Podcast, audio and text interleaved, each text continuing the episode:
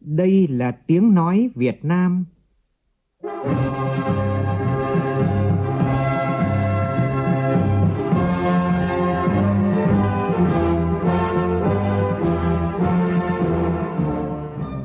là tiếng nói Việt Nam,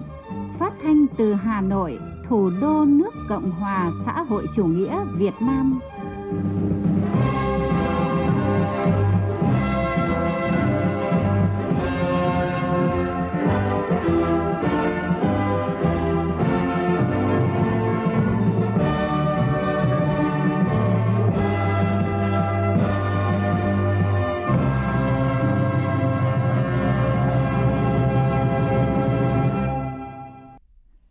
Biên tập viên Hoàng Ân kính chào quý vị và các bạn.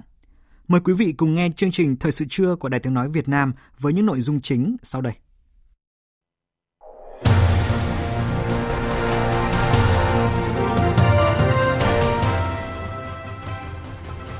Phó Thủ tướng Thường trực Trương Hòa Bình kiểm tra công tác phòng chống dịch tại thành phố Hồ Chí Minh. Các địa phương tiếp tục tăng cường xét nghiệm người dân về từ các vùng có dịch để kiểm soát đà lây lan của dịch bệnh COVID-19 những vụ đuối nước thương tâm mỗi khi hè về đang đặt ra yêu cầu bức thiết các bộ ngành sớm hiện thực hóa mục tiêu đến năm 2025, 50% trẻ em Việt Nam biết bơi. Người dân cần đề phòng sốc nhiệt do nắng nóng kéo dài ở ba miền trên cả nước.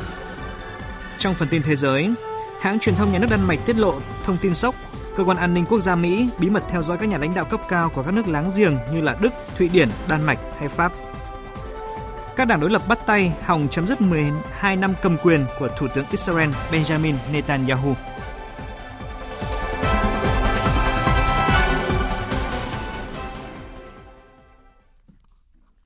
Bây giờ là nội dung chi tiết. Đẩy lùi COVID-19, bảo vệ mình là bảo vệ cộng đồng.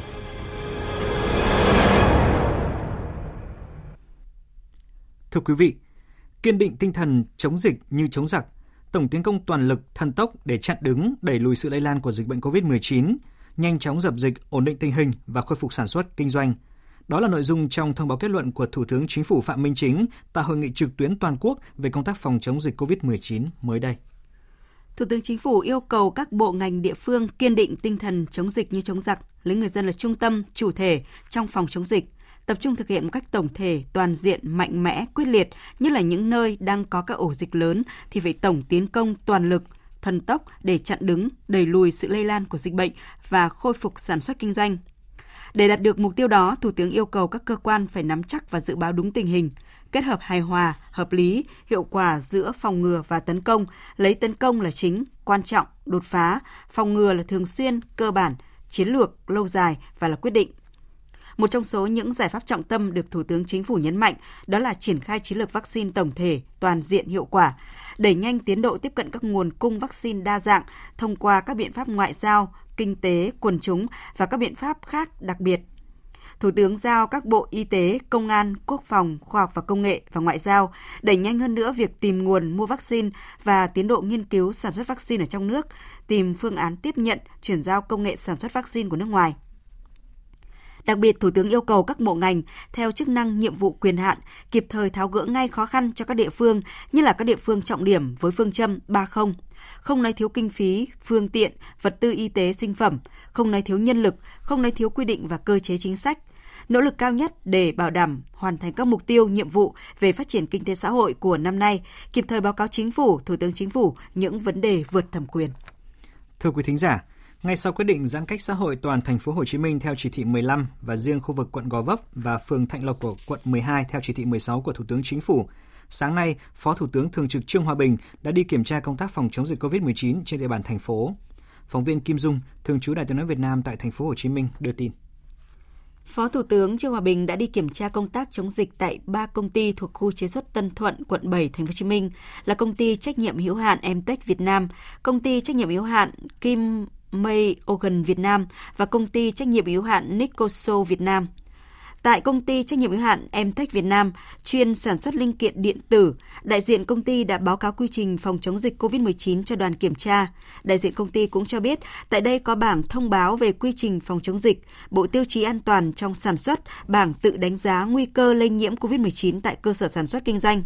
Và để mọi người cùng thực hiện, qua bảng tự đánh giá, công ty thuộc nhóm nguy cơ lây nhiễm thấp Đặc biệt, Phó Thủ tướng đã trực tiếp đi kiểm tra các xưởng sản xuất, hỏi thăm công nhân đang làm việc tại đây về các biện pháp phòng dịch và việc tuân thủ quy định phòng dịch, kiểm tra căng tin của doanh nghiệp, nơi tập trung đông công nhân sau giờ tan ca. Tại đây, mỗi bàn ăn được ngăn vách từng ô, mỗi ô vách ngăn đều có bảng thông báo về cách phòng dịch, công nhân phải tuân thủ rửa tay trước và sau khi ăn. Sau khi kiểm tra thực tế tại ba doanh nghiệp trong khu chế xuất Tân Thuận, Phó Thủ tướng cùng đoàn đã tiếp tục kiểm tra chống dịch tại khu cách ly ký túc xá Đại học Quốc gia Thành phố Hồ Chí Minh. Đây là một trong các khu ký túc xá lớn nhất của các trường đại học cao đẳng trên địa bàn đã được Ủy ban nhân dân Thành phố Hồ Chí Minh trưng dụng để tái thiết lập các khu cách ly dự phòng cho những trường hợp tiếp xúc gần với người nhiễm SARS-CoV-2.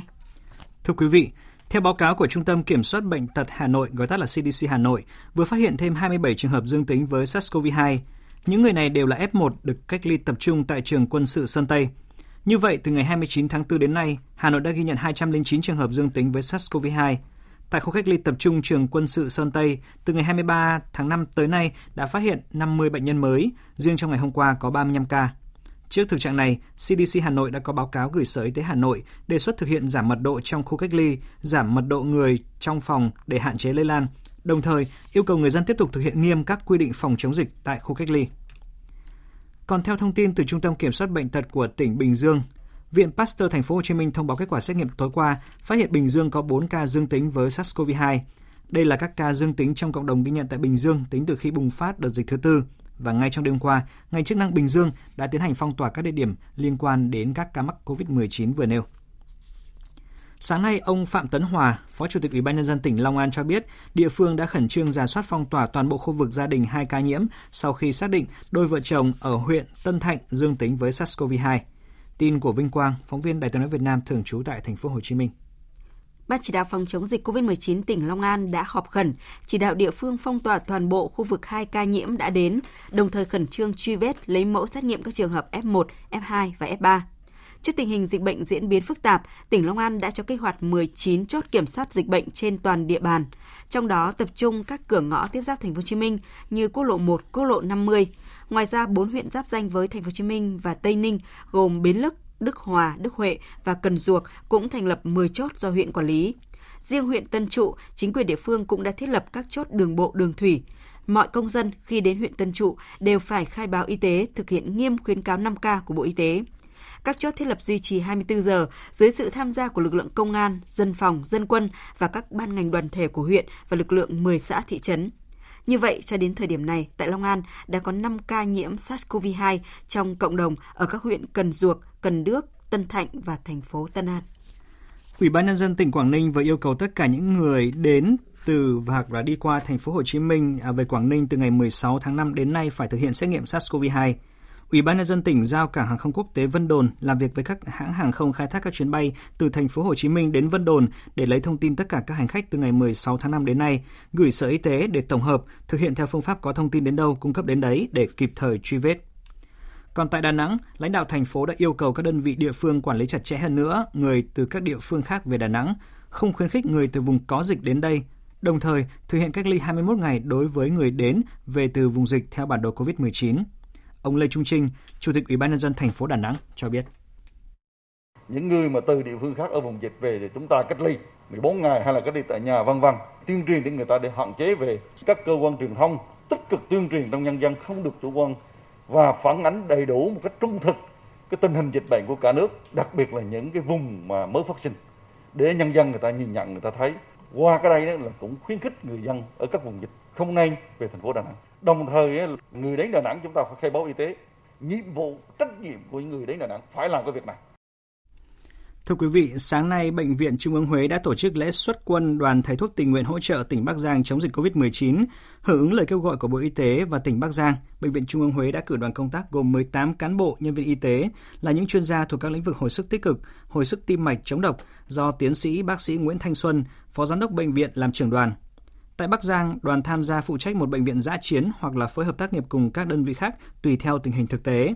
Bên cạnh trực tiếp tham gia điều trị, sàng lọc truy vết, các chuyên gia Bệnh viện Trung ương Huế còn dự kiến trình bày một số báo cáo khoa học nhằm chia sẻ những kiến thức và kinh nghiệm thực tiễn trong chăm sóc và điều trị bệnh nhân mắc COVID-19. Tiến sĩ bác sĩ Nguyễn Thanh Xuân, Phó Giám đốc Bệnh viện Trung ương Huế cho biết. Hiện tại thì Bắc Giang bệnh mà trở nặng rất là nhiều, một số bệnh là phải thở oxy cũng như là phải thở máy. Do đó họ yêu cầu của chúng tôi là một đội ngũ thiên về hồi sức và những người làm tổ công tác nhiễm khuẩn cũng như là dinh dưỡng ở trong ờ, các cái đơn vị hồi sức thì chúng tôi đã điều các cái trưởng khoa, các cái bác sĩ, các đội quân tinh nhuệ và có kinh nghiệm trong phòng chống dịch để mà hỗ trợ thiết thực nhất cho tỉnh Bắc Giang. Và cũng nhằm chi viện cho Bắc Giang, hôm nay đoàn y bác sĩ nhiều kinh nghiệm của thành phố Đà Nẵng sẽ lên đường để hỗ trợ phòng chống dịch COVID-19. Đoàn gồm 10 người, trong đó có 3 bác sĩ giỏi và các điều dưỡng có nhiều kinh nghiệm trong phòng chống dịch của Đà Nẵng thời gian qua. Thưa quý vị, trong cuộc chiến phòng chống dịch bệnh COVID-19 thì công tác xét nghiệm thần tốc đóng vai trò vô cùng quan trọng. Tại Bắc Giang, Bắc Ninh, Thành phố Hồ Chí Minh, Hà Nội, các cán bộ y tế cùng hàng trăm tình nguyện viên, sinh viên các trường đào tạo ngành y vẫn đang ngày đêm nỗ lực cho công việc lấy mẫu xét nghiệm để có thể là sàng lọc và cắt được nguồn lây nhiễm nhanh nhất. Mặc dù phải làm việc trong môi trường tiềm ẩn nhiều nguy cơ lây nhiễm cao, đòi hỏi sự tỉ mỉ chính xác và tuân theo những quy tắc nghiêm ngặt, nhưng mà những cán bộ làm công tác xét nghiệm vẫn tận tâm, gắng sức làm việc thâu đêm suốt sáng, căng mình chạy đua với thời gian. Ghi nhận của phóng viên Huyền Trang tại Trung tâm Kiểm soát Bệnh tật Hà Nội, gọi tắt là CDC Hà Nội. Mời quý vị cùng nghe. Năm 30, 625. Tổng tất cả là 9 mẫu. 3 thường, 6 mẫu. Cấp Dò từng con số, đọc từng họ tên, đeo khẩu trang và găng tay kín mít giữa hành lang tầng 8 không quạt, không điều hòa, các cán bộ của Trung tâm Kiểm soát Bệnh tật Hà Nội miệt mài đọc, đối chiếu và bảo lưu dữ liệu của hàng ngàn mẫu bệnh phẩm mới được gửi về. Trong không gian nóng bức ngột ngạt nhưng ai cũng phải gắng sức làm việc. Anh Nguyễn Đức Minh, cán bộ khoa xét nghiệm và chẩn đoán hình ảnh Trung tâm CDC Hà Nội cho biết. Khu vực nhận mẫu kia thì ờ, không được bật quạt ở ngoài thì ngoài cái hành lang thì toàn kính là kính thôi thế nhưng mà có những cái hôm mà ngoài trời mà 34 35 độ thì chỗ đấy nó phải 37 38 thậm chí hơn lên bởi vì nếu mà bật có gió ấy, thì nó sẽ làm nhiễm và các cái con virus này nó là ở trong không khí nên là cũng rất là hạn chế trong cái việc có gió. Vào những ngày cao điểm, CDC Hà Nội tiếp nhận khoảng 10.000 mẫu một ngày, trong khi mỗi ca trực chỉ có khoảng 20 người, nên họ hầu như không có giờ nghỉ. Thạc sĩ Nguyễn Nữ Trà My, khoa xét nghiệm chẩn đoán hình ảnh thăm dò chức năng CDC Hà Nội chia sẻ. Ban ngày thì chúng tôi sẽ nhận tôi trực buổi sáng là từ khoảng là 7 rưỡi đến à, 17 giờ 30 chiều. Những hôm mà nhiều mẫu quá thì chúng tôi sẽ ở lại tăng cường thêm khoảng đến à, 21 giờ hoặc một hôm phải đến 23 giờ khoảng để tiếp sức cho tôi trực trước đấy. Có những hộ đêm mà chúng tôi thật sự là thâu đêm làm mẫu. Có đêm chúng tôi chỉ ngủ khoảng là một tiếng dậy làm tiếp thật sự như thế đến 7 giờ sáng ừ, 7 giờ 30 phút sáng là chúng tôi mới ra khỏi phòng phòng cách chiết để có được những kết quả xét nghiệm đáp ứng khẩn cấp cho công tác phòng chống dịch, mỗi nhân viên của Trung tâm CDC Hà Nội đều đang gắng sức gấp 2-3 lần, làm việc thâu đêm suốt sáng, thậm chí có những hôm làm quá bữa, quên cả ăn, bởi ai cũng mong ngóng, hồi hộp chờ đợi kết quả. Đợt dịch lần thứ tư đang diễn biến theo chiều hướng phức tạp vì xuất hiện những chủng biến thể mới với tốc độ lây lan nhanh chóng. Tuy nhiên, dù phải làm việc với cường độ cao và chịu nhiều áp lực, nhưng các cán bộ xét nghiệm vẫn luôn động viên nhau nỗ lực cùng cả nước phòng chống dịch. Mình phải chung tay mình làm việc, cố gắng hết sức mình, tất cả vì cộng đồng, vì nhân dân. Luôn luôn phải cố lúc nào cũng phải cố gắng. Đến đêm nửa đêm về sáng là lúc đấy sức khỏe con người là xuống thấp nhất rồi. Là làm việc cả ngày cả đêm là gần như mọi người rất mệt. Nhưng mà vẫn phải tiếp tục làm thôi vì không làm thì không đáp ứng kịp nói chung là rất vất vả, nhưng mà tất cả chúng tôi đều cố gắng để nhanh chóng mà trở về trạng thái bình thường. Bởi vì là yêu cầu về mẫu gấp rất là cần phải xét nghiệm nhanh để truy vết, để quanh được cái vùng đấy. Nhất là những cái ca ở trong cộng đồng thì chúng tôi cũng rất là lo lắng, nên là rất là mong muốn là đẩy nhanh công tác xét nghiệm lên để hỗ trợ các bộ phận khác để thực hiện tốt nhất cái công tác phòng chống dịch. hy sinh lặng thầm và sự nỗ lực quyết tâm của các cán bộ, nhân viên Trung tâm Kiểm soát Bệnh tật CDC đã góp phần giúp cả nước vượt qua 3 lần làn sóng dịch tấn công. Trong trận chiến chống dịch lần thứ tư này, họ vẫn đang âm thầm ngày đêm cống hiến vì sự bình yên và sức khỏe của nhân dân.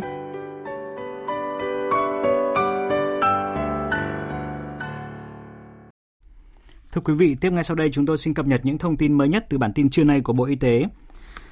Theo bản tin của Bộ Y tế, tính từ 6 giờ đến 12 giờ ngày hôm nay, nước ta ghi nhận 68 ca mắc mới COVID-19 và đều ghi nhận trong nước. Trong đó Bắc Giang có 48 ca, Hà Nội có 12 ca, Bắc Ninh có 4 ca, Long An có 2 ca, Đắk Lắk có 1 ca và Đà Nẵng có 1 ca. Ủy ban nhân dân tỉnh Lạng Sơn đã quyết định thực hiện giãn cách xã hội toàn huyện Hữu Lũng theo chỉ thị số 16 của Thủ tướng Chính phủ từ 0 giờ hôm nay để phòng chống dịch COVID-19. Báo cáo của Ban chỉ đạo phòng chống COVID-19 của tỉnh Lạng Sơn cho biết, trên địa bàn huyện Hữu Lũng từ ngày 7 tháng 5 đến nay có tổng số là 58 ca mắc, chiếm 89% số ca toàn tỉnh tại 13 trên 24 xã, tương đương với tỷ lệ là 54% địa bàn có ca nhiễm. Và như Đài Tiếng nói Việt Nam đã đưa tin từ hôm nay, thành phố Hồ Chí Minh đã quyết định giãn cách xã hội đối với toàn thành phố. Theo đó thì toàn thành phố thực hiện giãn cách xã hội theo chỉ thị số 15 của Thủ tướng Chính phủ trong vòng 15 ngày kể từ 0 giờ ngày hôm nay. Riêng quận Gò Vấp và phường Thạnh Lộc, quận 12 thành phố Hồ Chí Minh thì thực hiện giãn cách theo chỉ thị số 16 của Thủ tướng Chính phủ theo nguyên tắc gia đình cách ly với gia đình, tổ dân phố cách ly với tổ dân phố, khu phố cách ly với khu phố, phường cách ly với phường và chỉ ra ngoài thật sự khi cần thiết. Và nhiều người dân cho biết đây là quyết định nhanh chóng và rất ủng hộ chỉ thị này của thành phố. Bà Lê Thị Bích Thủy ở phường 6 và chị Nguyễn Thùy Dương ở phường 14 của quận Gò Vấp, thành phố Hồ Chí Minh cho biết thì nhà nước phong tỏa để mà người ta gom người ta xét nghiệm được thêm để nó không có tùm lum đó mình cũng còn yên tâm hơn. À, nhà mình thì lúc nào cũng có sẵn hết cho nên là mua thêm ít rau thôi chứ cũng không có cái gì. Cái giãn cách năm rồi thì mới quá mình hơi bất ngờ. Cái kỳ này cô cũng thấy bình thường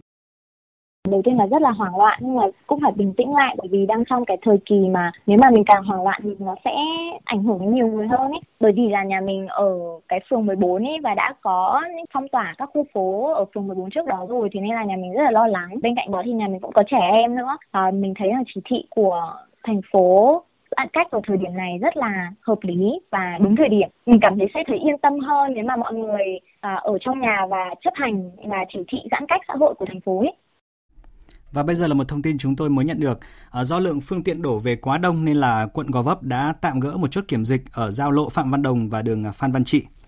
Thưa quý thính giả, ngày đầu tiên thành phố Hồ Chí Minh thực hiện giãn cách xã hội theo chỉ thị 15 và 16 của Thủ tướng Chính phủ thì thị trường hàng hóa thiết yếu vẫn dồi dào, đảm bảo phục vụ à, đủ cho nhu cầu của người dân và hoạt động mua bán ở chợ truyền thống và siêu thị thì vẫn diễn ra bình thường, giá cả ít biến động. Phản ánh của Lệ Hằng và Việt Hùng, phóng viên Đài tiếng nói Việt Nam thường trú tại thành phố Hồ Chí Minh.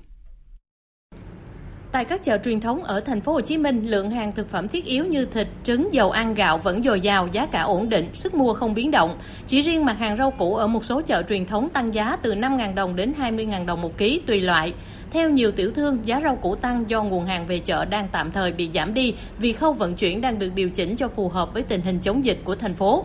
Chị Phạm Thị Nga bán rau củ ở chợ Thị Nghè, quận Bình Thạnh cho biết giá rau củ ở chợ đầu mối tăng nên lượng rau chị lấy về bán cũng giảm một nửa. Chợ đầu mối nó ít lắm, không có đồ nhiều mà đồ nó tăng. Giờ hàng nó mắc quá, mình đâu dám lấy về. Hàng nó mắc là mắc gấp đôi không mà sao dám lấy. Thôi chợ đuổi đuổi mình đâu dám lấy về nhiều. Khác với chợ truyền thống, ở các siêu thị, cửa hàng tiện ích ở thành phố Hồ Chí Minh có nguồn hàng lương thực thực phẩm rau củ quả phong phú và giá khá ổn định. Tại một cửa hàng bách hóa xanh trên đường Lê Đức Thọ, quận Gò Vấp, sáng nay lượng khách hàng đến mua sắm tăng lên đáng kể. Nhân viên ở đây liên tục nhắc nhở khách hàng thực hiện giãn cách khi mua sắm. Chị Lê Thị Thúy Loan, Quản lý cửa hàng bách hóa xanh này cho biết, doanh thu tăng từ 2 đến 3 lần so với các ngày trước đây, nhưng lượng hàng hóa vẫn dồi dào, đáp ứng đủ nhu cầu thì nhìn thấy là lượng khách hàng tăng rất là nhiều, khoảng là gấp 3 lần so với ngày thường. Các mặt hàng khách mua thì chủ yếu là các mặt hàng thực phẩm như là mì gói, thịt cá các loại hay là hàng đông mát. Nhưng mà siêu thị vẫn bình ổn giá để đáp ứng nhu cầu mua sắm của bà con trong giai đoạn phòng chống dịch này ạ.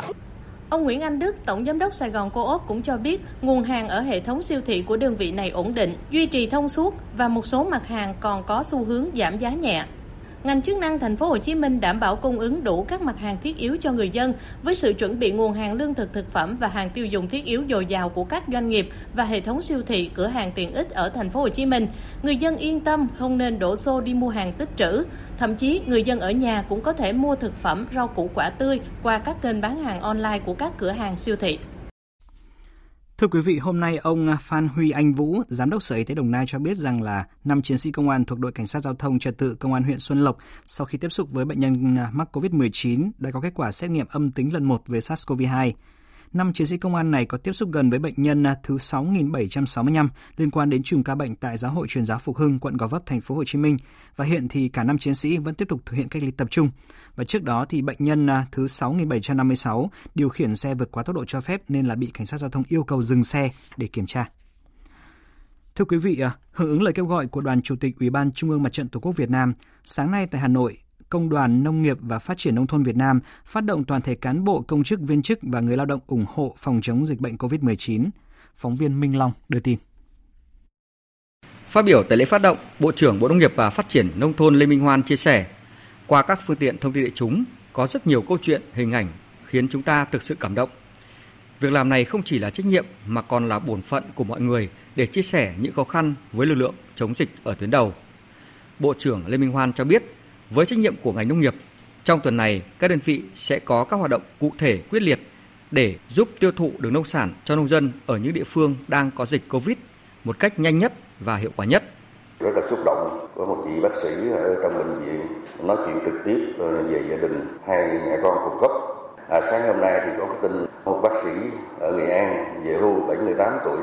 viết đơn để xin lên tuyến đầu mà chống dịch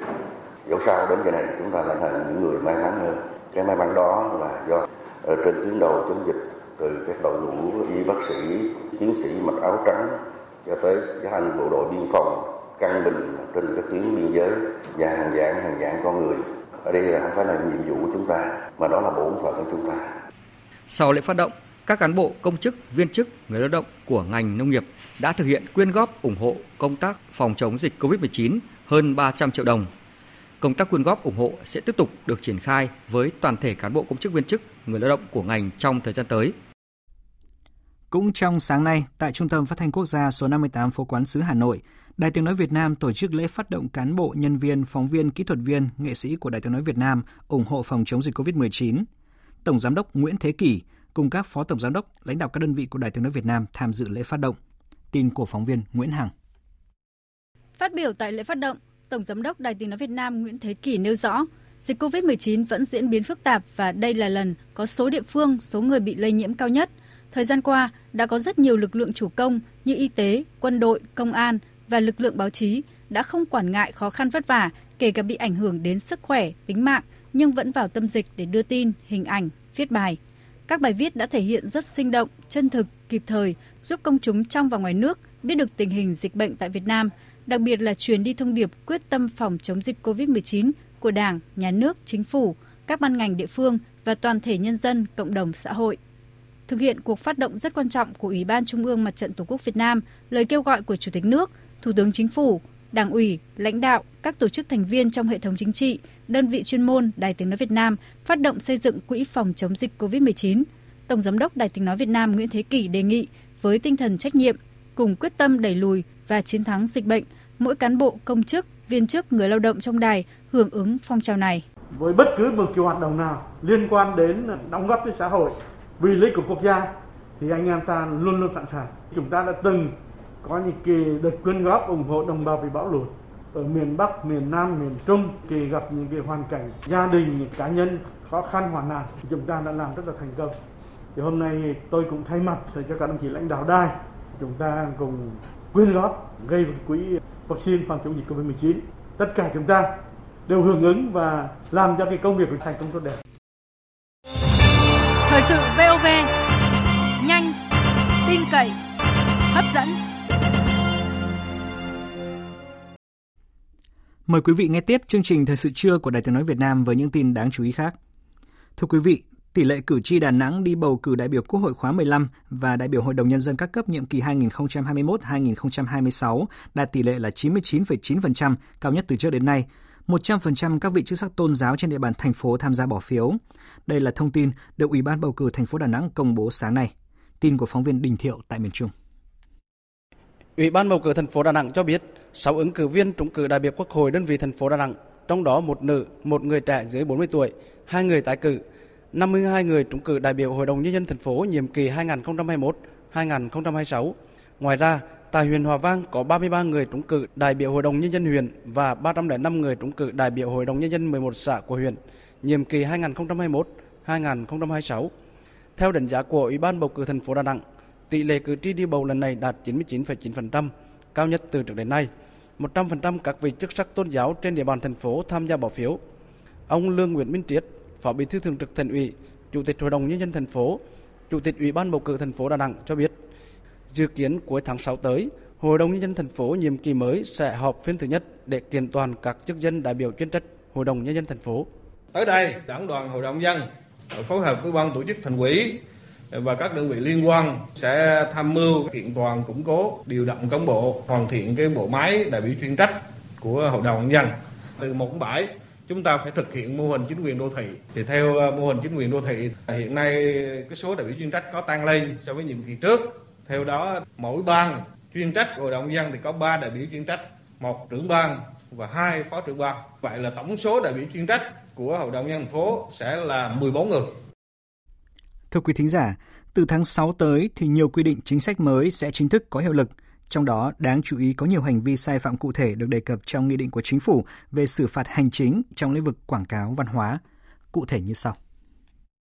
Từ ngày mai mùng 1 tháng 6, theo Nghị định 38 của Chính phủ về xử phạt hành chính trong lĩnh vực văn hóa quảng cáo, mức phạt tiền 20 đến 30 triệu đồng được áp dụng đối với tổ chức kinh doanh dịch vụ karaoke vi phạm một trong các hành vi như kinh doanh dịch vụ ngoài khoảng thời gian từ 8 giờ đến 24 giờ mỗi ngày, sửa chữa, tẩy xóa hoặc bổ sung làm thay đổi nội dung giấy phép đủ điều kiện kinh doanh dịch vụ karaoke. Hành vi đặt chốt cửa bên trong phòng hát karaoke sẽ bị phạt từ 15 đến 20 triệu đồng. Cũng từ ngày mai, trong nghị định vừa nêu sẽ áp dụng mức phạt tiền từ 500.000 đồng đến 1 triệu đồng đối với hành vi trèo kéo người tham dự lễ hội sử dụng dịch vụ hàng hóa của mình. Trung tâm việc làm phải có ít nhất 15 viên chức, đây là nội dung mới tại Nghị định 23 của Chính phủ hướng dẫn luật việc làm về Trung tâm Dịch vụ Việc làm, Doanh nghiệp, hoạt động dịch vụ việc làm. Nghị định cũng có hiệu lực từ ngày 1 tháng 6. Cũng từ ngày 1 tháng 6 năm nay, Nghị định số 43 của Chính phủ quy định cơ sở dữ liệu quốc gia về bảo hiểm chính thức có hiệu lực thi hành. Cơ sở dữ liệu này được xây dựng quản lý tập trung thống nhất từ trung ương đến địa phương, lưu trữ thông tin về bảo hiểm xã hội, bảo hiểm y tế, bảo hiểm thất nghiệp và nhiều thông tin về y tế an sinh xã hội khác. Thưa quý vị, thưa các bạn, ngày mai chúng ta sẽ bước vào tháng hành động vì trẻ em của năm nay. Và năm nào cũng vậy, khi mà học sinh chưa kịp bước vào kỳ nghỉ hè thì lại xảy ra những vụ đuối nước hết sức đau lòng. Mẹ giọt rồi con ơi, ai con gái của mẹ ơi, con mất thương mẹ với con ơi, ơi giàu ơi, con không không lao của mẹ. Thưa quý vị, đó là những lời khóc à, than xé lòng của một người mẹ có hai cô con gái sinh đôi ở thôn Long Đại, xã Hiền Ninh, huyện Quảng Ninh của tỉnh Quảng Bình, không may bị đuối nước vào ngày 17 tháng 4 vừa qua. Cả hai rủ nhau ra ao nước trước nhà chơi, bị rơi xuống ao và đuối nước. Và khi người dân phát hiện ra vụ việc thì hai cháu đã không qua khỏi. Mặc dù chính phủ đã có chương trình phòng chống tai nạn thương tích trẻ em giai đoạn 2016-2020, trong đó có phòng chống đuối nước và hàng năm đều có các chỉ thị tăng cường đốc thúc các bộ ngành địa phương về công tác này, nhưng mà những vụ đuối nước thương tâm vẫn xảy ra. Vậy làm sao để thu hẹp khoảng cách giữa chính sách và thực tế? Làm sao để phòng chống đuối nước trẻ em không còn là câu chuyện phải bàn mỗi khi hè về? Phóng viên Kim Thành có bài đề cập. Mới đây nhất, ngày 28 tháng 5, một nhóm 4 học sinh tiểu học ở thị trấn Hương Khê, huyện Hương Khê, tỉnh Hà Tĩnh rủ nhau ra khu vực sông Tiêm tắm. Hai học sinh lớp 3 xảy chân xuống chỗ nước sâu và bị nước nhấn chìm. Trước đó, ngày 14 tháng 5, hai em nhỏ ở thị trấn Đinh Văn, huyện Lâm Hà, tỉnh Lâm Đồng vào dãy cà phê chơi và bị ngã xuống suối, chết đuối. Cùng ngày, trên địa bàn xã Giao Long, huyện Giao Thủy, tỉnh Nam Định, một nhóm gồm 18 em học sinh lớp 7 rủ nhau ra khu vực biển giáp danh giữa xã Giao Long và xã Bạch Long tắm biển. Trong đó, 5 học sinh ra khu vực cống biển số 8 để rửa chân, không may bị ngã xuống biển. Hai em được người dân cứu sống, còn ba em mất tích dưới biển. Đây chỉ là một vài vụ đuối nước thương tâm trong số hàng chục vụ đuối nước xảy ra trong tháng 4 và tháng 5 vừa qua trên phạm vi cả nước. Bà Đoàn Thị Thu Hiền, Giám đốc Quốc gia Tổ chức Vận động Chính sách Y tế Toàn cầu cho biết, nghiên cứu tại 8 tỉnh thành phố của Việt Nam cho thấy 66% trẻ em tử vong do đuối nước vào mùa nắng nóng, 16% vào mùa mưa bão. Thời điểm trẻ em bị đuối nước nhiều nhất là vào tháng 4, tháng 5 và tháng 6 không phải là trẻ sẽ chết nhiều khi mà mưa bão đâu ạ, mà đó là khi mà trẻ nghỉ hè, mọi người ờ, đi làm thì tranh thủ chạy ra ngoài chơi với các bạn và bơi lội và cuối cùng là tử vong. Đó là lý do vì sao chúng tôi ngay từ tháng hè, ngay từ thời điểm Covid, mặc dù trường học chưa có quyết định là mở lại, chúng tôi đã phải truyền thông rồi.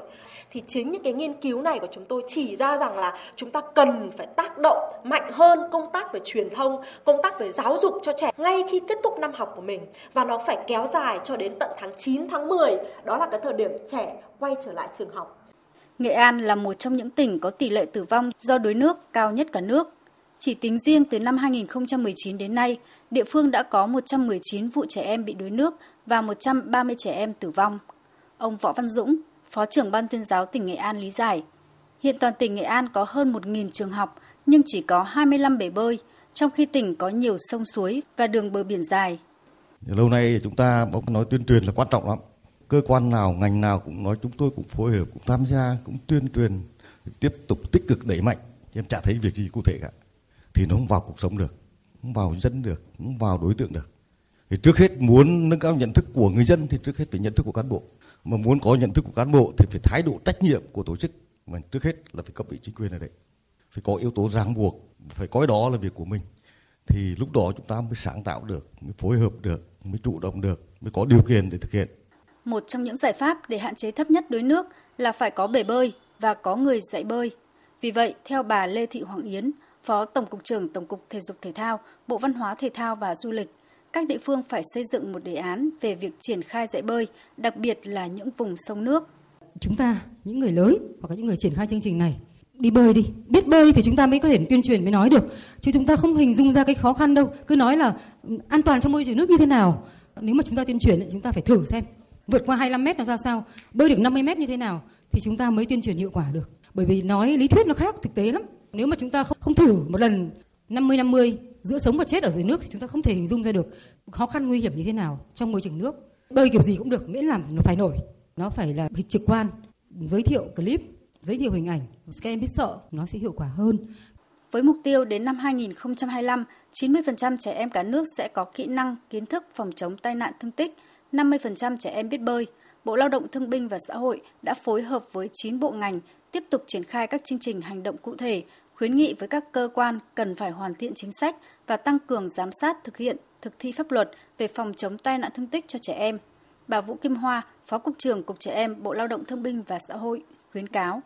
người lớn thì phải có các cái hướng dẫn cho trẻ, các cái nguy cơ mà có thể dẫn đến đuối nước ở trẻ để trẻ có thể biết cách phòng tránh. Phải thường xuyên là giả soát các môi trường ở trong gia đình cũng như ở xung quanh nhà mình, những cái nguy cơ gì có thể gây đuối nước trẻ em như là liên quan đến các gia đình, có các cái chung vại bể nước thì chúng ta phải làm nắp đậy hay là các cống thì chúng ta phải làm nắp đậy rồi là có ao thì phải rào ao. Đặc biệt là ở thành phố khi mà sử dụng xong các cái ờ, vật dụng chứa nước không sử dụng nữa chúng ta phải đổ đi. À, các vị phụ huynh cũng tăng cường cái việc mà tìm hiểu để có thể cập nhật các cái thông tin kiến thức về phòng chống đuối nước trẻ em mà hiện nay bộ lao động thương binh xã hội và các bộ ngành đã triển khai hướng dẫn rất là nhiều. Để không còn xảy ra những vụ tai nạn đuối nước thương tâm nhất là vào dịp hè việc cần thiết nhất vẫn là sự quan tâm nhắc nhở của các bậc phụ huynh tới con em mình giúp các em nhận biết được những nguy cơ có thể gây ra tai nạn, chọn bơi lội ở đâu để đảm bảo an toàn. Cùng với đó, cần sự vào cuộc của chính quyền địa phương và các cơ quan chuyên trách trong việc kiểm tra, giả soát, kịp thời cảnh báo và khắc phục ngay các địa điểm, công trình tiềm ẩn nguy cơ mất an toàn, dễ gây tai nạn cho trẻ, không để xảy ra những vụ tai nạn thương tích, đuối nước thương tâm, giúp trẻ em có một mùa hè đúng nghĩa. Quý thính giả đang nghe chương trình Thời sự trưa của Đài Tiếng Nói Việt Nam. Bây giờ trước khi đến với phần tin quốc tế, chúng tôi sẽ chuyển đến quý vị thông tin về đợt nắng nóng kéo dài ở cả ba miền trên cả nước. Thưa quý vị, nắng nóng gay gắt tiếp tục xảy ra trên diện rộng tại Bắc Bộ và Trung Bộ và dự báo đợt nắng nóng này có thể kéo dài đến ngày mùng 4, mùng 5 tháng 6. Theo các chuyên gia, đợt nắng nóng này chưa phải là đỉnh điểm trong mùa hè năm nay. Lúc này đang là thời điểm nắng nóng diễn ra gay gắt nhất. Cụ thể ở khu vực Sơn La, Hòa Bình, Trung Du và Đồng bằng Bắc Bộ, khu vực từ Thanh Hóa đến Phú Yên, nắng nóng gay gắt có nơi đặc biệt gay gắt với nhiệt độ cao nhất phổ biến từ 36 đến 39 độ, có nơi trên 39 độ. Riêng một số nơi có khả năng trên 40 độ như Mường La, Sơn La, Yên Châu, Sơn La, Lạc Sơn, Hòa Bình, Tĩnh Gia, Thanh Hóa, Đông Hà, Quảng Trị, Nam Đông, Thừa Thiên Huế, Khu vực Hà Nội nắng nóng gay gắt và đặc biệt gay gắt với nhiệt độ cao nhất phổ biến trong ngày hôm nay khoảng 38 đến 40 độ, Nhiệt độ cao, độ ẩm thấp, trời ít mây, mật độ xe và bụi đường khiến không khí ngoài trời tại thủ đô càng ngột ngạt hơn. Nếu quý vị phải di chuyển trên đường thì cần mang mặc phù hợp, tránh tiếp xúc trực tiếp dưới ánh nắng mặt trời, bổ sung nhiều nước cho cơ thể, tránh tình trạng mất nước, kiệt sức, đột quỵ do sốc nhiệt. Các tỉnh khu vực Tây Nguyên và Nam Bộ ngày hôm nay cũng có nắng nóng, tuy nhiên nhiệt độ cao nhất trưa và chiều nay không quá 35 độ. Dự báo về chiều tối và đêm nay, hầu khắp các tỉnh thành trên cả nước trời nhiều mây và có mưa rào và rông rải rác, tạo cảm giác mát mẻ hơn sau một ngày nắng nóng. Xin được chuyển sang phần tin quốc tế. Trong bài phát biểu trực tuyến tại hội nghị thượng đỉnh diễn đàn đối tác vì tăng trưởng xanh và các mục tiêu toàn cầu đến năm 2030 hôm qua, Tổng thư ký Liên Hợp Quốc Antonio Guterres đã kêu gọi các nước đồng lòng hợp tác đối phó dịch bệnh, hướng đến mục tiêu loại bỏ than đá, thúc đẩy các cam kết khí hậu và đầu tư vào mục tiêu toàn cầu, thì thế giới có cơ hội để vượt qua thách thức lớn nhất của nhân loại. Theo ông Guterres, mặc dù đã có nhiều cam kết đưa mức khí thải về bằng không vào năm 2050, nhưng vẫn còn rất nhiều việc phải làm để giảm bớt khoảng cách khí thải gây hiệu ứng nhà kính và các mục tiêu tăng trưởng bền vững. Việc đối phó với biến đổi khí hậu sẽ giúp bảo vệ những người dân dễ bị tổn thương nhất trong đợt khủng hoảng tiếp theo trong khi duy trì đà khôi phục việc làm sau đại dịch COVID-19. Ưu tiên hàng đầu hiện nay là chấm dứt việc phát triển các nhà máy điện than mới và hướng tới chấm dứt sử dụng than đá vào năm 2040. Tuy nhiên cho đến nay, các nước phát triển vẫn chưa thực hiện cam kết 100 triệu đô la Mỹ mỗi năm để đối phó biến đổi khí hậu và hỗ trợ các cộng đồng dễ bị tổn thương do tình trạng ấm lên toàn cầu. Hội nghị lần thứ hai này dưới sự chủ trì của nước chủ nhà Hàn Quốc diễn ra trong hai ngày 30 và 31 tháng 5 theo hình thức trực tuyến với sự tham gia của hơn 60 nhà lãnh đạo các nước và các tổ chức quốc tế. Thưa quý vị, Hội nghị thượng đỉnh đối tác về tăng trưởng xanh và mục tiêu toàn cầu 2030 diễn ra trong hai ngày hôm qua và hôm nay và Thủ tướng Chính phủ Phạm Minh Chính sẽ tham dự ngày họp thứ hai của hội nghị, dự kiến diễn ra từ 20 giờ đến 21 giờ 30 tối nay. Chuyển sang các tin đáng chú ý khác, Cơ quan an ninh quốc gia Mỹ đã lợi dụng quan hệ đối tác với một đơn vị tình báo nước ngoài của Đan Mạch để bí mật theo dõi các nhà lãnh đạo cấp cao của các nước láng giềng như là Đức, Thụy Điển, Đan Mạch hay là Pháp. Thông tin gây sốc vừa được hãng truyền thông nhà nước DIA của Đan Mạch tiết lộ hôm qua. Theo hãng truyền thông nhà nước DIA của Đan Mạch, trong số rất nhiều lãnh đạo cấp cao của châu Âu bị cơ quan an ninh quốc gia Mỹ theo dõi có cả Thủ tướng Đức Angela Merkel. Phát hiện chấn động này là kết quả của quá trình điều tra mang tính nội bộ do cơ quan tình báo quốc phòng Đan Mạch thực hiện từ năm 2015, một năm sau tiết lộ của nhân viên cơ quan an ninh quốc gia Mỹ Edward Snowden về hoạt động của chính cơ quan này. Theo điều tra vào năm 2012 và năm 2014, cơ quan an ninh quốc gia Mỹ đã sử dụng dây cáp mạng thông tin của Đan Mạch để theo dõi các nhà lãnh đạo cấp cao của Thụy Điển, Na Uy, Pháp và Đức. Cũng theo thông tin từ hãng truyền thông nhà nước DIA, vào tháng 8 năm ngoái, nhà chức trách Đan Mạch đã đình chỉ chức vụ của người đứng đầu cơ quan tình báo quốc phòng Đan Mạch và ba quan chức sau những lời chỉ trích và cáo buộc về các hoạt động sai trái của những người này sau một cuộc điều tra độc lập. Hiện cơ quan tình báo quốc phòng Đan Mạch cũng từ chối đưa ra bình luận. Hôm nay, hãng thông tấn KCNA của Triều Tiên chỉ trích việc à, Mỹ dỡ bỏ tất cả các hạn chế đối với tên lửa của Hàn Quốc và cáo buộc cách tiếp cận thù địch của Washington đối với Bình Nhưỡng. Đây là phản ứng đầu tiên của phía Triều Tiên sau khi Tổng thống Hàn Quốc Moon Jae-in và Tổng thống Mỹ Joe Biden thống nhất tại hội nghị thượng đỉnh hôm 21 tháng 5 về việc sử dụng ngoại giao để giải quyết tình trạng bế tắc hạt nhân của Triều Tiên chấm dứt mọi hạn chế hướng dẫn tên lửa về tầm bay và trọng lượng đầu đạn của tên lửa Hàn Quốc, Giờ đây, Hàn Quốc có thể phát triển và sở hữu bất kỳ loại tên lửa nào, bao gồm tên lửa đạn đạo xuyên lục địa và tên lửa đạn đạo phóng từ tàu ngầm tiên tiến. Tuy vậy, những lời chỉ trích của Triều Tiên dường như được kiềm chế hơn khi nó được đưa ra trong một bài báo dưới danh nghĩa bình luận phê bình các vấn đề quốc tế thay vì các tuyên bố chính thức của chính phủ. Cộng đồng kinh tế các quốc gia Tây Phi vừa yêu cầu đình chỉ tư cách thành viên của Mali tại khối này. Phát biểu tại hội nghị cộng đồng kinh tế các quốc gia Tây Phi diễn ra hôm qua tại Ghana, Tổng thống nước chủ nhà Ghana Nana Akufo-Addo cho biết lãnh đạo các nước thành viên cộng đồng kinh tế các quốc gia Tây Phi đặc biệt quan ngại về những diễn biến chính trị thời gian gần đây tại Mali. Cộng đồng kinh tế các quốc gia Tây Phi nhất trí tiếp tục ủng hộ tiến trình hòa bình tại Mali và đang tham vấn chặt chẽ với các bên liên quan, nhất là chính phủ chuyển tiếp hiện nay nhằm giải quyết cuộc khủng hoảng chính trị tại nước này. Nhân cơ hội này, thay mặt cộng đồng kinh tế các quốc gia Tây Phi, tôi tái khẳng định cam kết của nhóm đối với tiến trình hòa bình tại Mali, với mục tiêu cơ bản là khôi phục chính phủ dân chủ, cũng như nỗ lực nhằm mang lại sự ổn định cho Mali và khu vực. Về tình hình trên chính trường Israel, hôm qua lãnh đạo các đảng đối lập ở Israel đã đạt được một thỏa thuận chia sẻ quyền lực – Động thái này tạo tiền đề cho một loạt các bước đi có thể dẫn tới việc chấm dứt 12 năm cầm quyền của Thủ tướng Benjamin Netanyahu. Biên tập viên Anh Tuấn tổng hợp thông tin. Theo thỏa thuận thành lập chính phủ liên minh vừa đạt được, ông Naftali Bennett, người đứng đầu đảng cánh hữu Amina và ông Lapid, chủ tịch đảng Yesuatit kiêm lãnh đạo phái đối lập tại Quốc hội sẽ thay nhau làm thủ tướng trong một nhiệm kỳ kéo dài 4 năm. Ông Bennett 49 tuổi, người từng giữ chức Bộ trưởng Quốc phòng và Bộ trưởng Giáo dục, sẽ đảm trách vai trò lãnh đạo của chính phủ Israel trong hai năm đầu tiên.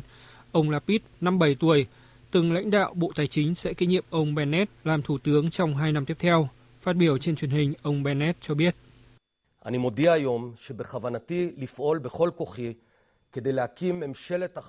Hôm nay tôi xin thông báo rằng, cùng với người bạn của tôi là ông Lapid, tôi sẽ làm việc với tất cả sức mạnh của mình để thành lập một chính phủ đoàn kết dân tộc. Vì vậy, chúng ta có thể cùng nhau giải cứu đất nước khỏi vòng xoáy và đưa quốc gia trở lại trên con đường phát triển. Cho đến nay, đảng Yesuatit của ông Lapid mới chỉ đạt được thỏa thuận liên minh với ba đảng phái khác.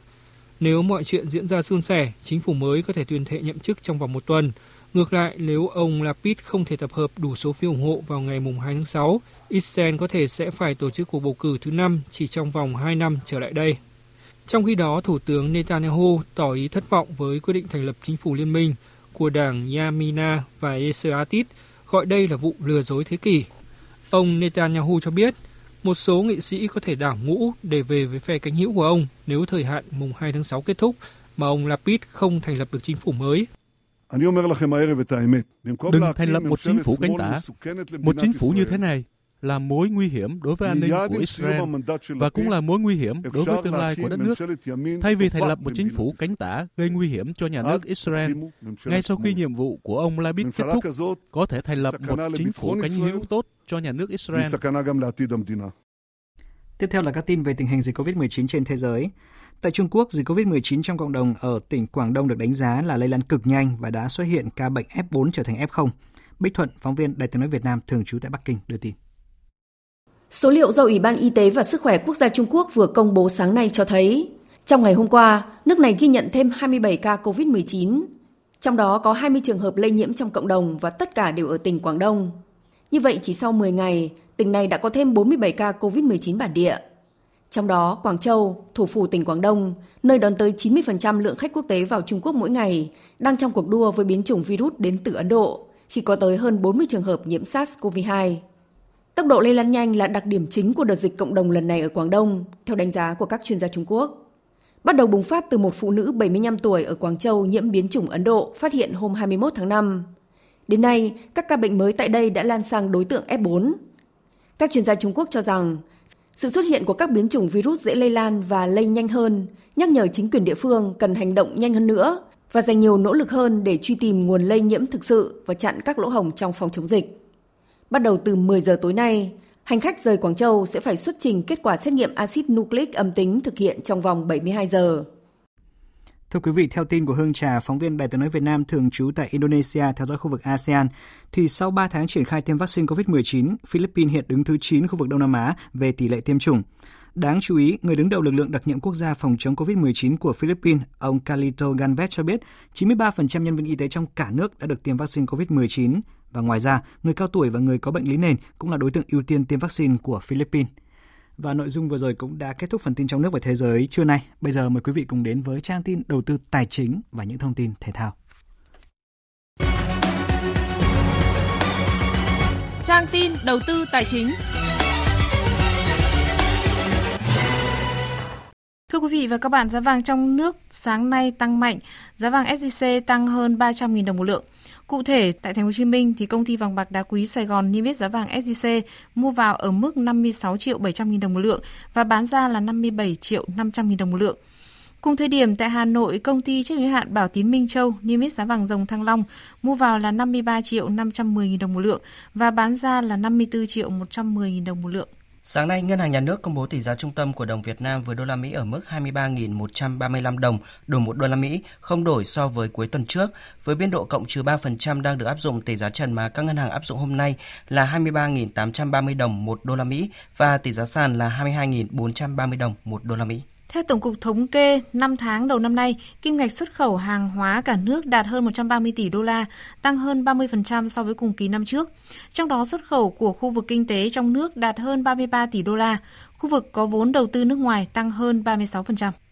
Trước những dấu hiệu tiềm ẩn rủi ro về cho vay bất động sản, chứng khoán, đầu tư kinh doanh trái phiếu, Ngân hàng Nhà nước đã phát tín hiệu cảnh báo yêu cầu các tổ chức tín dụng, chi nhánh ngân hàng nước ngoài kiểm soát chặt tín dụng liên quan đến các khoản vay này. Ngân hàng Nhà nước yêu cầu các tổ chức tín dụng phải kiểm soát chặt chẽ mức độ tập trung tín dụng vào một số khách hàng, nhóm khách hàng lớn, các giá bất động sản có quy mô lớn, cấp tín dụng để đầu tư kinh doanh bất động sản, thận trọng trong xem xét quyết định cấp tín dụng đối với các khoản tín dụng bất động sản tại các địa bàn đang xảy ra tình trạng sốt đất, các dự án tiềm ẩn mức độ rủi ro cao. Về diễn biến trên thị trường chứng khoán, thưa quý vị và các bạn, sáng nay áp lực bán gia tăng và lan rộng khiến thị trường nhanh chóng chìm trong sắc đỏ. Tuy nhiên, điểm đáng chú ý chính là nhóm cổ phiếu chứng khoán đã đồng loạt bứt phá, tăng điểm mạnh. Chốt phiên giao dịch sáng nay, VN Index đạt 1.319,37 điểm, còn HNX Index đạt 312,87 điểm. Đầu tư tài chính biến cơ hội thành hiện thực. Đầu tư tài chính biến cơ hội thành hiện thực. Thưa quý vị và các bạn, điểm nhấn của thị trường chứng khoán tuần mới theo xuống nào? Phóng viên Đài Tiếng Nói Việt Nam có cuộc trao đổi với chuyên gia chứng khoán Lê Ngọc Nam, Giám đốc phân tích tư vấn đầu tư công ty chứng khoán Tân Việt. Mời quý vị và các bạn cùng nghe. Thưa ông, xin ông cho biết điểm cần lưu ý trong phiên giao dịch sáng nay là gì ạ? Phiên giao dịch sáng ngày hôm nay thì chúng ta thấy rằng là cái khối lượng có bệnh rất lớn và tốc độ rất nhanh. Ngay từ đầu phiên đã bắt đầu có hiện tượng nhấn lạnh nhất định. Tuy vậy thì đến thời điểm hiện tại thì việc nhấn lạnh đã giảm bớt và sức nóng vẫn dồn vào các cổ phiếu liên quan đến tài nguyên cơ bản hay là sắt thép. Ngoài ra, một vài thời điểm thị trường đã có những cái ờ, nhịp giảm ờ, khá là mạnh xung quanh ờ, từ 10 cho đến 11 điểm. Tuy vậy thì ở cái thời điểm hiện tại dòng cổ phiếu ngân hàng đã Ờ, hỗ trợ và giúp cho thị trường đang à, giao dịch ờ, xung quanh những ngưỡng à, tham chiếu à, vâng thưa ông, dòng tiền thì đã có sự lan tỏa rộng hơn nhưng mà chủ yếu thì vẫn tập trung vào nhóm VN30. Nếu tính tại vùng 1.200 điểm từ đầu hồi tháng 4 đến nay thì VN Index ghi nhận tăng 11%, trong khi chỉ số VN30 thì tăng tới 22%. Vậy thì việc VN Index ghi nhận tăng quá mạnh có điều gì đáng lưu ý không theo ông? Chúng ta thấy là thời gian gần đây có cái sự chênh lệch lớn hơn giữa VN Index và VN30 chúng ta cũng biết rằng là cái cơ cấu của vn index và vn 30 à, cũng à, khác nhau. Và đặc biệt là liên quan đến cái việc vn 30 thì chủ yếu là gồm bao gồm các cái cổ phiếu à, có vốn hóa lớn và có tỷ lệ free float cao hơn. Trong khi đó thì cái nhóm vn 30 một số các cái cổ phiếu lớn thì có cái tỷ trọng giới hạn trong cái rổ cổ phiếu này và thời gian vừa qua chúng ta thấy là VN30 tăng nhiều hơn VN Index ở chủ yếu là do đóng góp của các cái cổ phiếu lớn, đặc biệt là nhóm cổ phiếu ngân hàng ở trong à, rổ chỉ số đó. VN Index cách à, tính dựa trên market cap và rõ ràng rằng là cái số lượng cổ phiếu lớn hơn, cái tác động chung đến chỉ số trong thời gian vừa qua là không bằng VN30. Vâng, nhóm cổ phiếu tài chính gồm ngân hàng và chứng khoán thì đua nhau tăng mạnh với hàng loạt mã trần cùng giao dịch bùng nổ trong thời gian vừa qua. Vậy thì theo ông, đâu là cái nhóm cổ phiếu nhà đầu tư cần lưu tâm ở thời điểm này ạ? dòng tiền hiện tại vẫn đang tập trung vào một số nhóm cổ phiếu mà chúng ta thấy rằng là cái điều này nó chưa thay đổi ờ, trong cả cái khoảng thời gian dài vừa qua. Do đó thì tôi ờ, cho rằng có thể trong cái khoảng thời gian sắp tới ờ, thì dòng tiền vẫn sẽ tập trung vào các cái nhóm này. Tuy nhiên thì chúng ta cũng cần phải lưu ý rằng là ừ, hiện tại Covid cũng đang tương đối là phức tạp và rõ ràng là cái quãng thời gian vừa qua thì thị trường gần như là không phản ứng đối với các thông tin này tuy nhiên thì ờ, theo tôi nghĩ ờ, thị trường chứng khoán trong trung và dài hạn nó sẽ ờ, tác động tương đối là lớn bởi cái việc kiểm soát thành công dịch Covid và tôi hy vọng rằng là các thông tin về Covid sẽ tích cực trong cái giai đoạn sắp tới để ủng hộ cho cái xu hướng tăng trung và dài hạn của thị trường chứng khoán. Vâng, xin cảm ơn ông.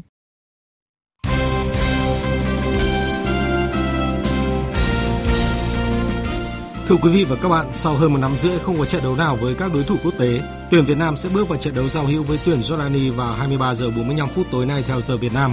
Đây là trận đấu giao hữu cuối cùng của thầy trò huấn luyện viên Park Hang-seo trước khi bước vào các cuộc đọ sức quyết định ở vòng loại World Cup 2022. Chính vì vậy, các cầu thủ đều rất hứng khởi và chờ đợi cơ hội thể hiện mình. Tiền đạo Nguyễn Văn Toàn chia sẻ. Ờ, việc uh, thầy Bắc muốn uh, tất cả các cầu thủ di chuyển nhiều hơn và hoạt động nhiều hơn thì đó cũng là xu hướng hiện đại của bóng đá thôi. Thì, vì bóng đá cũng cần phải có thể lực để thi đấu trọn vẹn 90 phút với tốc độ cao nhất. Tất cả các cầu thủ trong đội đang có một thể lực rất là tốt và tâm lý cũng rất là tốt để hướng tới những trận đấu sắp tới. Một tin vui trước thềm trận giao hữu với Jordani, đó là đội tuyển Việt Nam chính thức có đủ quân số tập luyện khi có sự trở lại của Duy Mạnh, Đình Trọng và Minh Vương. Bộ ba cầu thủ này bị đau cơ và phải tập theo chế độ riêng để có sự hồi phục tốt nhất trong 3 ngày vừa qua. Với 29 cầu thủ, huấn luyện viên Park Hang-seo có nhiều phương án lựa chọn nhân sự cho sơ đồ chiến thuật của mình và điều này cũng khiến các cầu thủ luôn phải nỗ lực hết mình. Văn Toàn cho biết. Em nghĩ thì ờ, việc cạnh tranh đối với tất cả các cầu thủ là điều bình thường trong bóng đá vì hiện tại ở đội tuyển có rất nhiều cầu thủ tấn công rất là hay và thi đấu rất ổn định. Nên em nghĩ điều đó cũng là bình thường và ai sẽ phong độ tốt hơn và ai sẽ ổn định hơn thì người đó sẽ được thi đấu. Trận giao hữu với tuyển Jordani được xem là trận cầu để ông Park Hang-seo lắp ráp đội hình cũng như để các tuyển thủ ít được thi đấu trong thời gian qua tìm lại cảm giác bóng một cách tốt nhất, chuẩn bị cho trận đấu gặp Indonesia vào ngày 7 tháng 6 tới.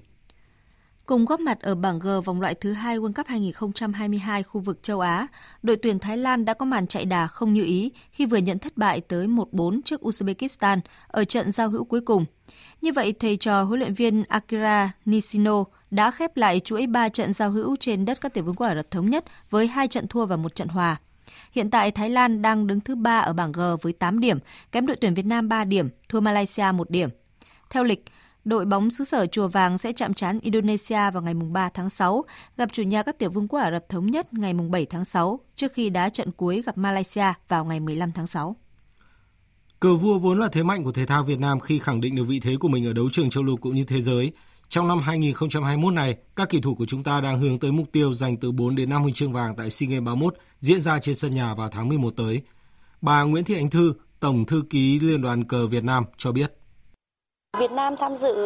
với 10 bộ huy chương thì chúng tôi đặt thành tích là chúng tôi sẽ giành được tối thiểu là 3 cho đến 4 huy chương vàng. Hiện giờ thì hầu như là các bạn ở trong đội tuyển thì các bạn cũng đã là tập trung tập huấn ở trong các cái trung tâm huấn luyện thể thao quốc gia. Trong quá trình chuẩn bị thì cái việc khó khăn hay không thì sẽ trông chờ vào kết quả cuối cùng cái thành tích của các bạn thi đấu bởi vì thực ra bất kể một vận động viên thể thao nào của Việt Nam khi các bạn đã được tham dự những sự kiện thể thao lớn đều với một cái tinh thần rất là cao, muốn cống hiến tất cả sức lực của mình để vì vinh quang của thể thao của nước nhà.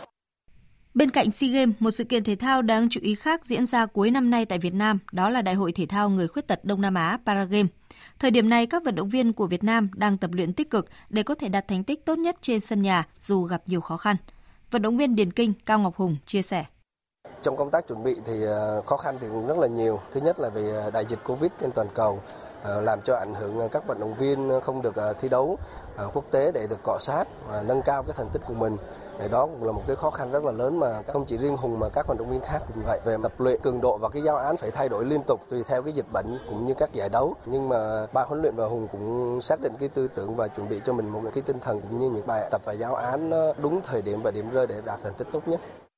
Ông Vũ Thế Việt, Phó Chủ tịch kiêm Tổng Thư ký Hiệp hội Paralympic Việt Nam đánh giá. Việt Nam ta thì có điền kinh, bơi lội, cử tạ là ba môn nòng cốt của thể thao quốc tật Việt Nam. Ngoài ra còn có cầu lông, bóng bàn, cờ vua, boxia. Chúng ta có thêm mấy môn mới như là bắn cung, judo, quần vợt. Trong 11 môn này thì chúng ta thấy rằng là chúng ta vẫn mạnh là điền kinh, bơi đội, cử tạ, cầu lông, bóng bàn và cờ vua. Sáu môn là chúng ta có thế mạnh. Đặc biệt là cờ vua chúng ta hiện nay là có những vận động viên đẳng cấp châu Á và chúng tôi cũng tính là trong cái số 11 nước Đông Nam Á thì Việt Nam nên có thể đứng trong top 3. Tay vợt hạng 4 thế giới Dominic Thiem bất ngờ bị loại ngay ở vòng đầu tiên của Roland Garros 2021 trước đối thủ không được xếp hạng hạt giống là Pablo Andujar. Đáng chú ý, Thiem đã khởi đầu thuận lợi khi thắng hai set đầu tiên với các tỷ số 6-4 và 7-5. Đến set thứ ba tay vợt 27 tuổi này xuống sức khó hiểu và liên tục mắc lỗi. Ngược lại, Pablo Andujar càng đánh càng hay và cho thấy giá trị của kinh nghiệm khi thắng trọn vẹn tất cả các game giao bóng. Chính vì vậy, anh chỉ cần thắng một break là đủ hạ Thiem. Kịch bản tương tự xảy ra ở hai set cuối trong khi Pablo thừa thắng xông lên thì Thiêm lúng túng trông thấy. Kết cục tay vợt hạng 4 thế giới thua thêm hai set với cùng tỷ số 4-6 và chính thức bị loại khỏi Roland Garros 2021 ngày ở vòng đấu đầu tiên. Dự báo thời tiết Phía Tây Bắc Bộ, chiều nắng nóng và nắng nóng gai gắt, có nơi đặc biệt gai gắt, chiều tối và đêm có mưa rào và rông vài nơi. Riêng Lai Châu, Lào Cai có mưa rào và rông rải rác, gió nhẹ. Trong cơn mưa rông có khả năng xảy ra lốc xét và gió giật mạnh. Nhiệt độ từ 26 đến 39 độ, có nơi trên 40 độ. Riêng Điện Biên, Lai Châu cao nhất 37 độ. Phía Đông Bắc Bộ, khu vực từ Thanh Hóa đến Thừa Thiên Huế, chiều nắng nóng và nắng nóng gai gắt, có nơi đặc biệt gai gắt, tập trung ở khu vực Trung Du Đồng Bằng. Chiều tối và đêm có mưa rào và rông vài nơi. Riêng vùng núi có mưa rào rải rác và có nơi có rông. Gió Nam cấp 2, cấp 3. Trong mưa rông có khả năng xảy ra lốc, xét và gió giật mạnh. Nhiệt độ từ 27 đến 39 độ. Khu vực từ Đà Nẵng đến Bình Thuận, chiều nắng, riêng phía Bắc có nắng nóng và nắng nóng gai gắt, có nơi đặc biệt gai gắt. Chiều tối và đêm có mưa rào và rông vài nơi, gió Tây Nam đến Nam cấp 2, cấp 3. Trong mưa rông có khả năng xảy ra lốc xét và gió giật mạnh. Nhiệt độ từ 25 đến 39 độ, phía Nam cao nhất 35 độ. Tây Nguyên có mây, chiều nắng, có nơi nắng nóng, chiều tối và đêm có mưa rào và rông vài nơi, gió Tây Nam cấp 2, cấp 3. Trong mưa rông có khả năng xảy ra lốc xét và gió giật mạnh, nhiệt độ từ 21 đến 35 độ. Nam Bộ, chiều nắng, có nơi có nắng nóng, chiều tối và đêm có mưa rào và rông vài nơi, gió Tây Nam cấp 2, cấp 3. Trong mưa rông có khả năng xảy ra lốc xét và gió giật mạnh, nhiệt độ từ 24 đến 35 độ. Khu vực Hà Nội, chiều nắng nóng gai gắt và đặc biệt gai gắt. Chiều tối và đêm có mưa rào và rông vài nơi, gió Nam cấp 2, cấp 3. Trong mưa rông có khả năng xảy ra lốc xét và gió giật mạnh, nhiệt độ từ 29 đến 40 độ. Bản tin dự báo thời tiết biển từ 13 giờ ngày hôm nay đến 13 giờ ngày mai. Bắc Vịnh Bắc Bộ có mưa rào và rông vài nơi tầm nhìn xa trên 10 km, gió Nam cấp 4, cấp 5. Nam Vịnh Bắc Bộ, vùng biển từ Quảng Trị đến Quảng Ngãi, vùng biển từ Bình Định đến Ninh Thuận không mưa, tầm nhìn xa trên 10 km, gió Nam cấp 4. Vùng biển từ Bình Thuận đến Cà Mau có mưa rào và rông vài nơi, tầm nhìn xa trên 10 km, gió Tây Nam cấp 4. Vùng biển từ Cà Mau đến Kiên Giang có mưa rào và rông vài nơi, tầm nhìn xa trên 10 km, gió nhẹ. Khu vực Bắc Biển Đông, khu vực quần đảo Hoàng Sa thuộc thành phố Đà Nẵng không mưa, tầm nhìn xa trên 10 km, gió Tây Nam đến Nam cấp 4. Khu vực giữa Biển Đông có mưa rào và rông vài nơi, tầm nhìn xa trên 10 km, gió Tây Nam đến Nam cấp 3, cấp 4. Khu vực Nam Biển Đông, khu vực quần đảo Trường Sa thuộc tỉnh Khánh Hòa và Vịnh Thái Lan, có mưa rào và rông vài nơi, tầm nhìn xa trên 10 km, gió nhẹ. Những thông tin thời tiết vừa rồi đã kết thúc chương trình Thời sự trưa nay của Đài Tiếng Nói Việt Nam. Chương trình do các biên tập viên Hoàng Ân, Hùng Cường, Hằng Nga biên soạn và thực hiện với sự tham gia của kỹ thuật viên Thu Hiền, chịu trách nhiệm nội dung Hoàng Trung Dũng. Xin kính chào tạm biệt và hẹn gặp lại.